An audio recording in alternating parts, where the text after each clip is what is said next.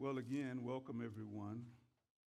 We are continuing our series uh, as the young people leave us.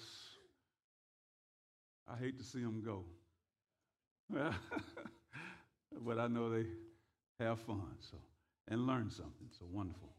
Listen, we're continuing our series today uh, in Joshua, and. Um, you probably weren't able to guess. Some of you tried, like Judd, tried to guess where we were going to be today because I told you on last week, or maybe I didn't, that we had decided rather than going chapter by chapter that we would cut it down and look at three chapters and in those within those three chapters try to select something that spoke to us. And so I selected something that spoke to me uh, out of uh, 13, 14, and 15. Uh, so we'll spend time. Don't worry, we're not going to look at all of that. And I'm sure not going to try to read all of that. There's a passage, though, from Joshua 14 that I'd like for us to focus on today. Joshua chapter 14, uh, verses 6 through 15. Joshua chapter 14, 6 through 15. Would you stand with me as we honor the reading of God's word? Here is what the Word of God declares as I read to you this morning from the English Standard Version of God's Holy Word. Here's what it says Then the people of Judah came to Joshua at Gilgal, and Caleb, the son of Jephunneh, the Kenizzite, said to him, You know what the Lord said to Moses, the man of God, in Kadesh Barnea concerning you and me. I was 40 years old when Moses, the servant of the Lord, sent me from Kadesh Barnea to spy out the land. And I brought him word again as it was in my heart. But my brothers who went up with me made the heart of the people melt. Yet I wholly followed the Lord my God.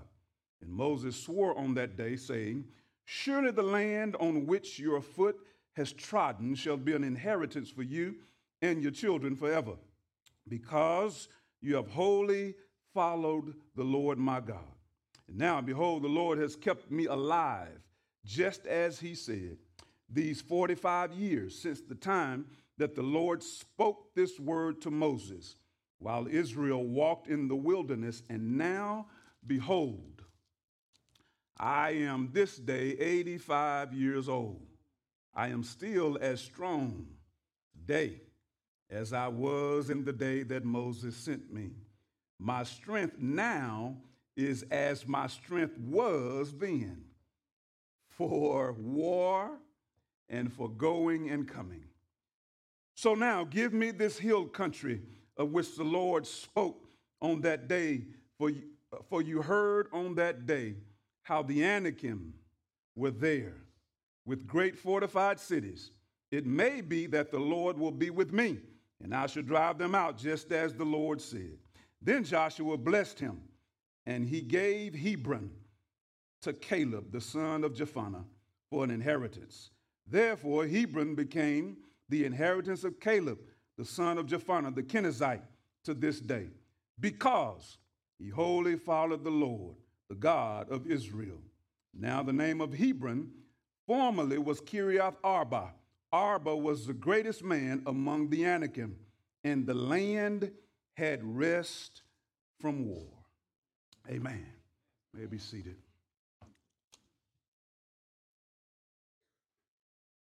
From this passage, I'd like to lift this theme this morning wholehearted and single minded. Wholehearted and single minded. Up to this point in our journey through Joshua, we have witnessed some things. Uh, we witnessed in chapters 1 through 5, uh, chapters 1 through 5 recorded the preparations of the people for their conquest. They were being prepared in 1 through 5. Then in 6 through 8, uh, we saw the conquest of central Canaan, which led us to 9 through 10. And in 9 and 10, uh, is the record of the conquest of southern Canaan, and chapter 11 the record of the conquest of northern Canaan. We looked at, you'll remember, chapter 12 last week.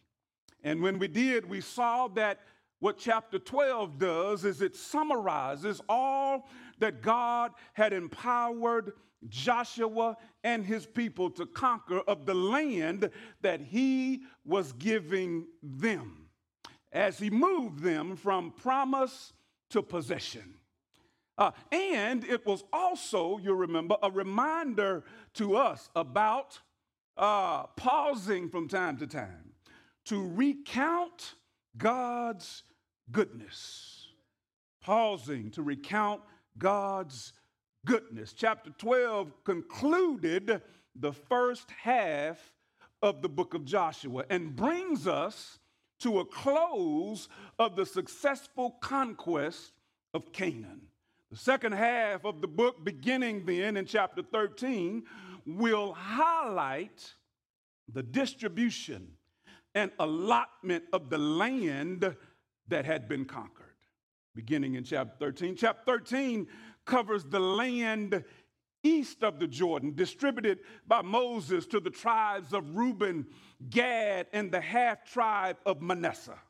So, as we arrive at chapter 14, the post victory distribution of the land west of the Jordan in Canaan proper to the remaining nine and a half tribes is underway as we arrive at 14.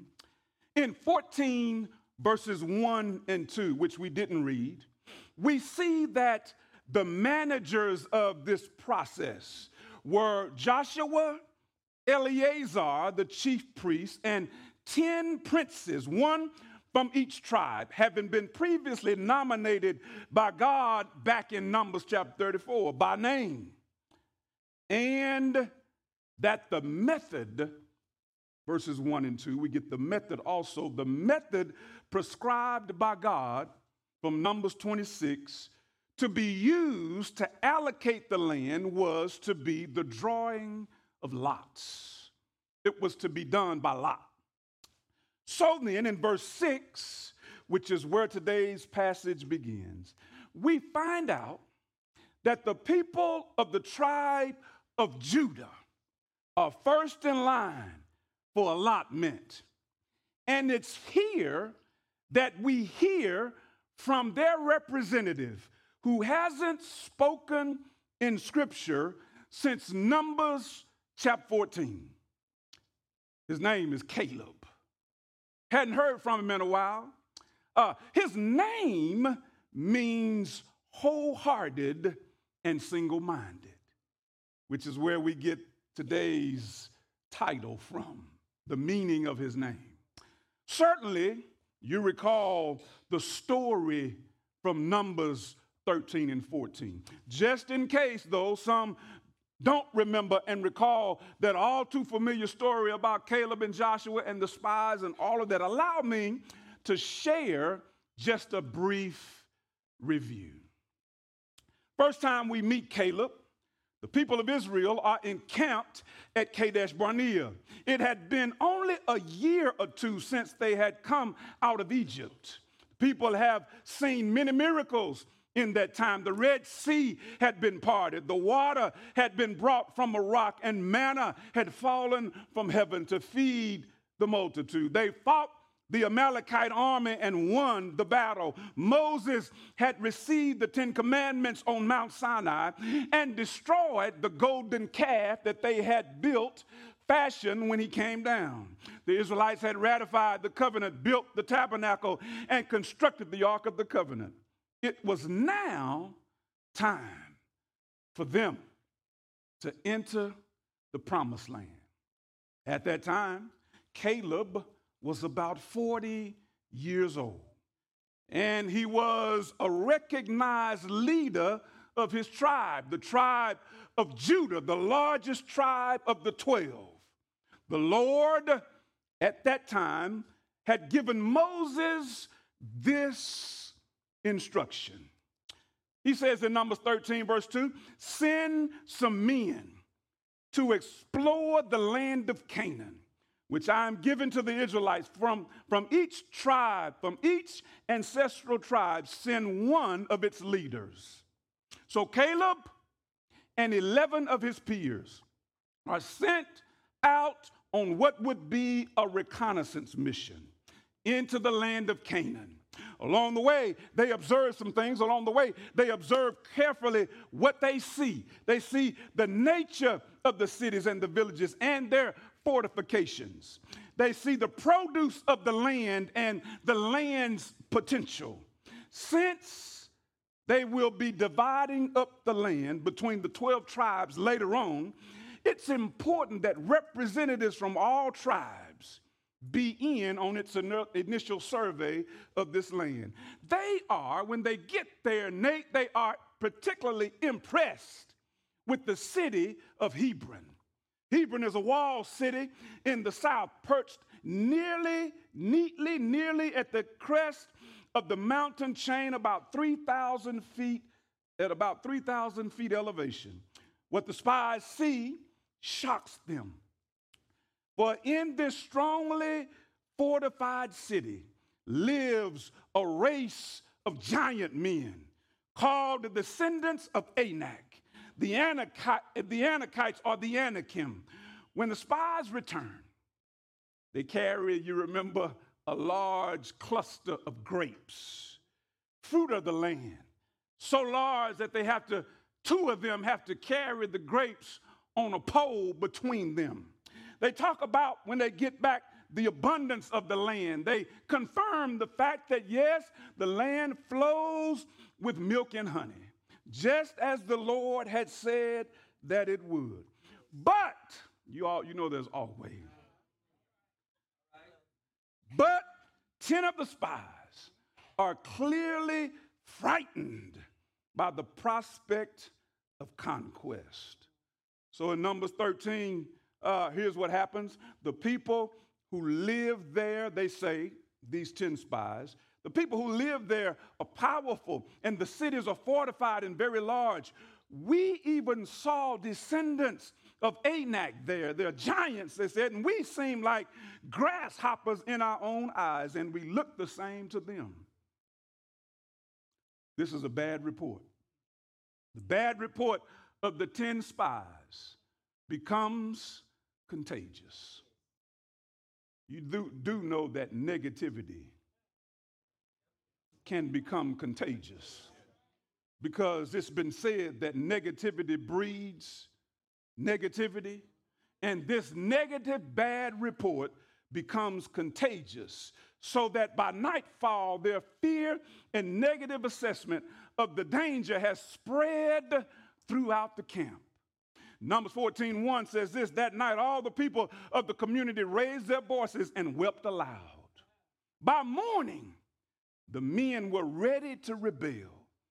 They were ready to select another leader and watch this return to Egypt. Can you imagine?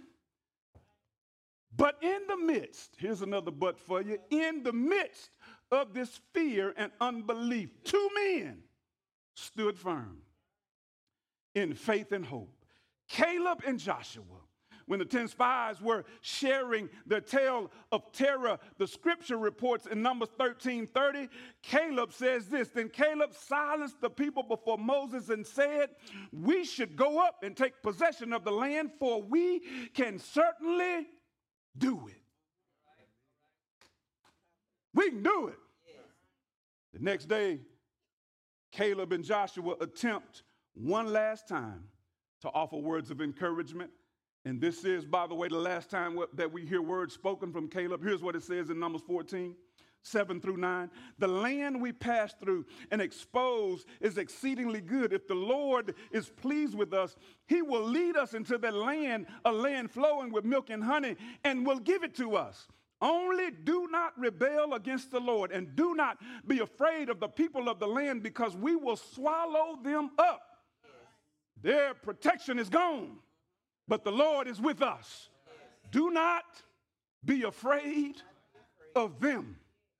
But unfortunately, for some, as you'll recall, fear prevailed over faith. That's one thing that you have to always guard against is don't do not allow fear to ever prevail over your faith. The Lord was angry with the people and vowed that none of their generation would enter the promised land. Only Caleb and Joshua of that generation would enter the promised land. Now, as we turn our attention back to Joshua 14, 45 years have passed. Caleb is now 85 years old. And he interjects a reminder and a claim uh, before this whole casting lots thing gets started. Because in one through six, we get the method, we get the people, we get who's going to do it and how they're going to do it. But before the whole casting lots thing gets started, Caleb interjects. His reminder and claim is that based on Numbers 14 24, his distribution was not to be decided by lot. Everybody else's was going to be decided by drawing lots, casting lots, however you want to describe it. But Caleb says, Mine is not coming that way. It's not going to be decided that way. He was to receive the very land that he had spied out, the land that had been the cause of all of the uproar 45 years prior. And he led an entire, uh, that, that, that same land that had led an entire generation to die off in the wilderness. The prized land of Hebron was to be his. Not by lot, but because it was promised. Caleb's life, as we look at the life of Caleb, his life is no doubt an interesting one that offers much that we should desire to emulate. As I look at the life of Caleb, there's much about his life that I see that I ought to attempt art to apply to my own life. As I look at it, I see some things. There, there's some admirable qualities that I see in our text in Joshua 14 about Caleb. First one I see is this. It's in verses 6 through 9. First one I see is this, and it's in other places, but it's this that he wholly followed the Lord. He wholly followed the Lord. Six times in Scripture, we see this phrase used when describing Caleb's life. Here in verse 8 of our passage, he even uses it himself about himself as he makes his claim. Look at, let's look at 6 through 8 again. Let me read it real quick. It says this Then the people of Judah came to Joshua at Gilgal, and Caleb, the son of Jephunneh, the Kenizzite, said to him, You know what the Lord said to Moses, the man of God, in Kadesh Barnea concerning you and me. I was 40 years old when Moses, the servant of the Lord, sent me from Kadesh Barnea to spy out the land, and I brought him word again as it was in my heart. Here it is, but my brothers who went up with me made the heart of the people melt. Yet I wholly followed the Lord my God. It's what he says about himself. That he wholly followed. What does it mean that Caleb wholly followed the Lord? It's, it, it, it's said about him six times in Scripture. What, what's meant by that? It can, be, it can be defined in a lot of different ways. It's several ways that it can be defined. I'll just offer you some. Uh, it, it could possibly mean, it likely possibly means that he was committed to keeping the distance between himself and the Lord at a minimum. He wanted to remain, Stephen, as close to God as possible. So he wholly, but it could mean that he kept uh, close to his duty and sincerely aimed at the glory of God in his duty. Could mean that he was true to his name. He was not half hearted, nor was he double minded. He was sold out, completely committed. He was like the ham in ham and eggs. You know about the ham and egg story, right? Uh, he was like the ham the, the, the chicken was definitely involved in the ham and eggs, but the pig was completely committed. This describes Caleb. Uh, also, though, to say that he wholly followed the Lord also says what he was not. It also says what he was not. We've talked about some things that it means that he was. What about something that he was not? Here you go. He was not a crowd follower. He wasn't a crowd, crowd follower. Uh, verse 8 is a reminder when he says, But my brothers, yet I. it, it, it lays it out right there. But the crowd went one, one way, yet I went another way. Uh, uh, uh, some of you are familiar, most of you are, with Robert Frost. Robert Frost was one of the greatest liter- literary figures in American history. He brought us such works as Fire and Ice, Stopping by the Woods on a Snowy Evening, Mending Wall, and many, many more. Uh, a wise and incredibly talented man. Frost made it his life's work to take abstract themes and weave them into vivid metaphors. Frost was not known, I need to say this so I don't get emails later, he was not known uh, particularly as a Christian writer, as his personal religious views remain mysterious even to this day. There's not real clarity on where he stood religiously, although he liked to call himself an Old Testament Christian. Nevertheless, even though he wasn't known as a Christian writer, I think there's some value in some of the things that he wrote. In 1915, he wrote one of his most famous and often quoted works, a poem entitled The Road Not Taken. The last few verses of which give a fairly accurate description of the life of Caleb. Can I share these last few verses with you? Here's what it says. Uh, the road not taken, the last few verses says, I shall be telling this with a sigh, somewhere ages and ages hence two roads diverged in a wood, and I, I took the one less traveled by, and that has made all the difference. This is Frost's version of what it looks like to not follow the crowd. And I've already shared with you, he's not necessarily a Christian writer, but can I give you the Christian version of the road not taken or the road less traveled? You do know that there's a Christian version of it. It's in Scripture, it's in Matthew chapter 7 verses 13 and 14, presents us with a tale of two diverging paths. Here's what it says Enter by the narrow gate. For the gate is wide and they and the way is easy that leads to destruction. And those who enter by it are many. For the gate is narrow and the way is hard that leads to life, and those who find it are few. Popularity, my brothers and my sisters, is in no way, is no way to test the validity and soundness of a pathway. I need to say that one more time for those in the back. Popularity is no way to test the validity and or the soundness of a pathway. If you ever find yourself going in a direction just because everybody else is, you ought to pause for a minute and make sure you're doing the right thing. Just because a path is well traveled doesn't mean it's the right path.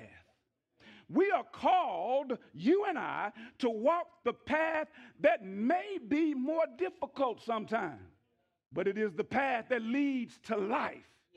And that, in the words of Robert Frost, makes all the difference. It makes all the difference. So, the first admirable quality that we see in Caleb is that he wholly followed the Lord. Next thing I like to point out about his life is that he was persistent and consistent. He was persistent and consistent. In verse 10, Caleb reminisces. Let me read verse 10 again. And now, behold, the Lord has kept me alive, just as he said, these 45 years since the time that the Lord spoke this word to Moses while Israel walked in the wilderness. And now, behold, I am this day 80 years old. He's reminiscing. He reminisces about God's faithfulness to him over many years and how God had kept him alive for the, fa- for the past 45 years. Uh, I like what Donald Campbell says about it. Commentator Donald, Donald Campbell says this, but 45 years is a long time to wait for the fulfillment of a pledge. Some of us, now this ain't Campbell, this me. Some of us can't wait uh, not 45 days, 45 minutes. Or uh, 45 years rather, 45 minutes. And we get impatient. Uh, let me get back to Campbell because I, I may say something that y'all ain't gonna like. I better read Campbell. Campbell says, a long time, 45 years, a long time for the fulfillment of a pledge, a long time for faith to live on a promise. Yet Caleb did wait through the weary years of the wilderness wanderings and the demanding years of the conquest, Caleb had strong faith in the promises of God. They sustained him in difficult times. Through it all, Caleb was persistent. He was not a fair weather follower. He wasn't a fair weather follower. And anytime I say those words, fair weather, uh, anything, it reminds me of my boys. Yeah, y'all, I told y'all I was gonna get all y'all that mess with me. I'm coming for you today. I need to remind all of y'all who sent me messages and joked with me on Facebook and all of that, me and Kimmy, we're not fair weather fans. Amen. I've been with the boys since they were 1 and 15, 3 and 13, all those bad lean years, and I ain't giving up. Y'all can laugh at me, talk about me, joke with me, all you want, send me them messages. Uh, that's okay. I'm going to keep my hope alive. Uh, uh, here it is. My allegiance, sports wise, football wise, I ain't talking about, I'm not talking about spiritually. I'm just playing with y'all right now. We'll get back to that in a minute. I got to make this clear for you. And hopefully you can understand this because y'all been messing with me, Martha. Talking about what, what, what, what you gonna do now? I'm gonna do the same thing I've been doing. I'm still DC for life. I'm keep hoping. My, my, my, my, my, my, my, allegiance football wise is to the Cowboys. I don't care if they win or lose. I don't know. I'm just wired that way. I guess I was born into the wrong family. I don't know. I was, I, I was just raised to be a, and, and, and so to that end, uh, it does not depend on what the outcome is. So I'm not one of those people, because you got some of these, who just like to hate. Don't even have a team. Or, or watch this, they got five. Who you root for? Well, sometimes it's the Packers, but I like the Steelers too. And I also like the 49ers. And I say, and, and these folks that like that ain't never been to none of those cities. ain't never been to a game, couldn't tell you who the coach is, who the quarterback is. They just ride with who's winning. Uh-huh. that was not a good place to raise your hand, Martha. I'm not like that, brother Kimmy. I'm riding with my boys till the wheels fall off.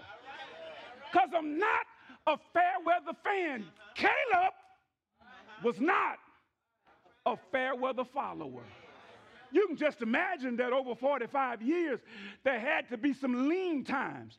There had to be some frightening times. There had to be some times where he didn't really know where to turn. But he, through 45 years at least, probably more, was persistent in his faith. He was persistent. Not only was he persistent, he was consistent. Uh, verse 11 reminds us that he was consistent. Look at what verse 11 says. Verse 11 says this I am still, a, I'm still as strong today as I was in the day that Moses sent me. My strength now is as my strength was then for war and for going and for coming. He was not willing to allow age to be a limiting factor in his life and his duty to God. He declares that he is still the same now as he was 45 years ago. Now, we all know that the reality is that he probably wasn't the same. But in his, in his heart, in his mind, in his spirit, he was, he was just like he was at age 40. And I say all that to simply say, don't allow age or anything else to limit you. You ought not ever use the excuse, I'm too old for that. You ought not ever, ever use that excuse because age, I know our bodies tell us something different. I know mine does. But in my mind and in my heart, age is nothing but a number. And Caleb says, I feel the same today as I did 45 years ago. So in Caleb, we've seen that he wholly followed the Lord and he was persistent and consistent. Lastly, we see in Caleb that he was also courageous. It's in 12 through 14. He was courageous. Even at the ripe old age of 85. Here's what 12 through 14 says again it says this. So now, give me this healed country. Some versions say, Give me this mountain, of which the Lord spoke on that day. For you heard on that day how the Anakim were there with great fortified cities. It may be that the Lord will be with me, and I shall drive them out just as the Lord said. Then Joshua blessed him and gave him Hebron, and gave he, he gave Hebron to Caleb, the son of Jephunneh, for an inheritance. Therefore, Hebron became the inheritance of Caleb, the son of Jephunneh the Kenizzite, to this day, because he wholly followed the Lord God of Israel. Now, the name of, Hesh, of, of Hebron, formerly Kiriath Arba, Arba, the greatest man among the Anakim, and the land had rest war from war. Even at 85, he's willing.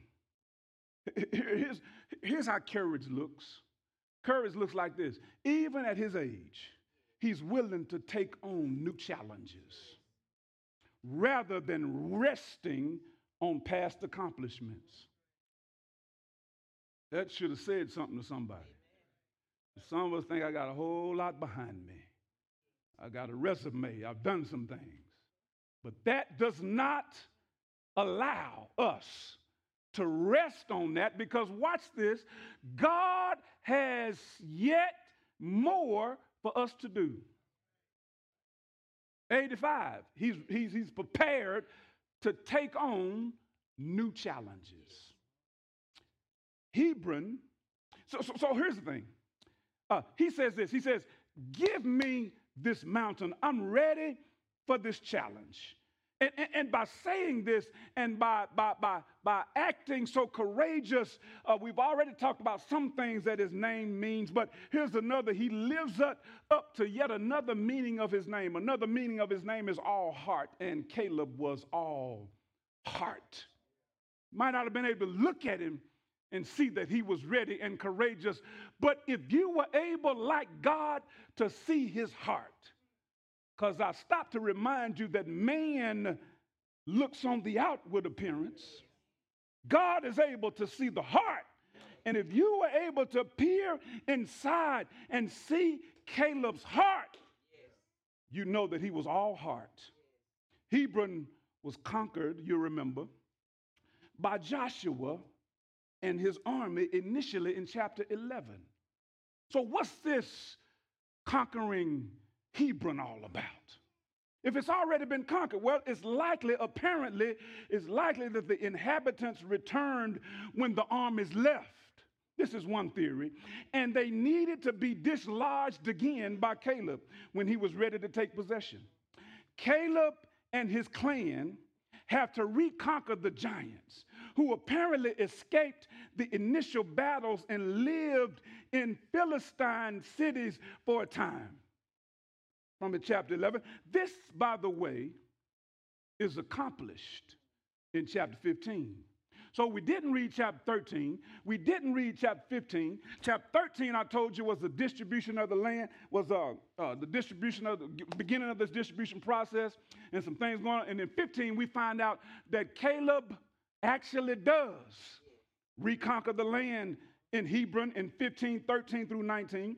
The reality is that in our own personal spiritual battles, sometimes ground that we conquered early in our Christian lives is lost because we failed to occupy it fully and must be rewon. We must courageously seek to fully occupy the ground. Then we must courageously continue to defend it watchfully. We must be people of courage. Remember, God opens his discussion with Joshua in chapter 1 by saying this Joshua, be strong and courageous. And know that wherever you go, I'm with you. This book of the law shall not depart out of your mouth. You shall meditate therein day and night, that you may observe to do all according to, to do all according as written therein. Then you shall make your way prosperous, and then you shall have good success. I will be with you. Be strong and be courageous. We find out that He is all of these things. And in closing, I want you to, I want you to hear with me God's testimony about Caleb. But, but, but, but before we do that, I want to share something with you. This extra. I want to share something with you. Uh, I wrote these names down. I want you to tell me if you recognize any of these names. I'm going to just read them for you. Just stop me if you recognize one. Shammua. Anybody heard that name? Okay, okay. Shaphat. Igal, Palti. Nobody stopped me yet. Gaddiel, Gaddi, Ammiel, Sethur, Nahbi, Geuel. Anybody recognize any of them names? Can I tell you who those people are?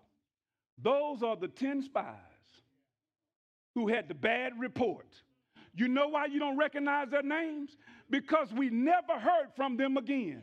Because they died on the spot and they never are heard from again. But Caleb, God has something to say about him. Let's look at God's testimony about Caleb from Numbers chapter 14, verse 24. Here is God's testimony about Caleb. God says this, but my servant Caleb, because he has a different spirit and has followed me fully, I will bring into the land into which he went, and his descendants shall possess it. Our desire should be that God's testimony about us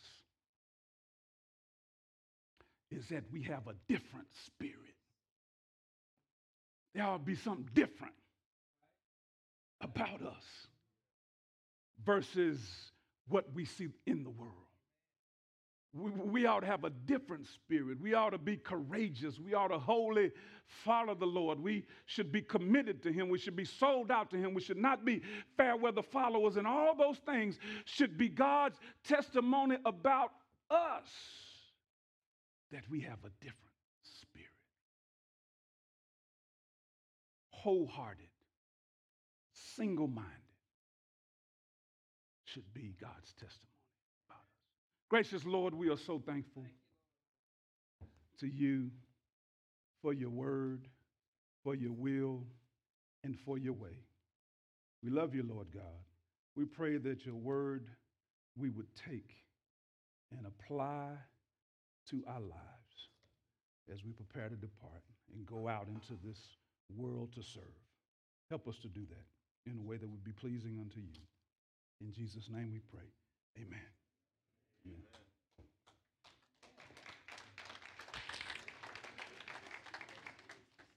Thank you, glory. All the glory goes to God. Listen, we want to do this. Uh, there may be someone here we always, we don't ever want to leave without extending an invitation. If you're here and don't know Jesus, we love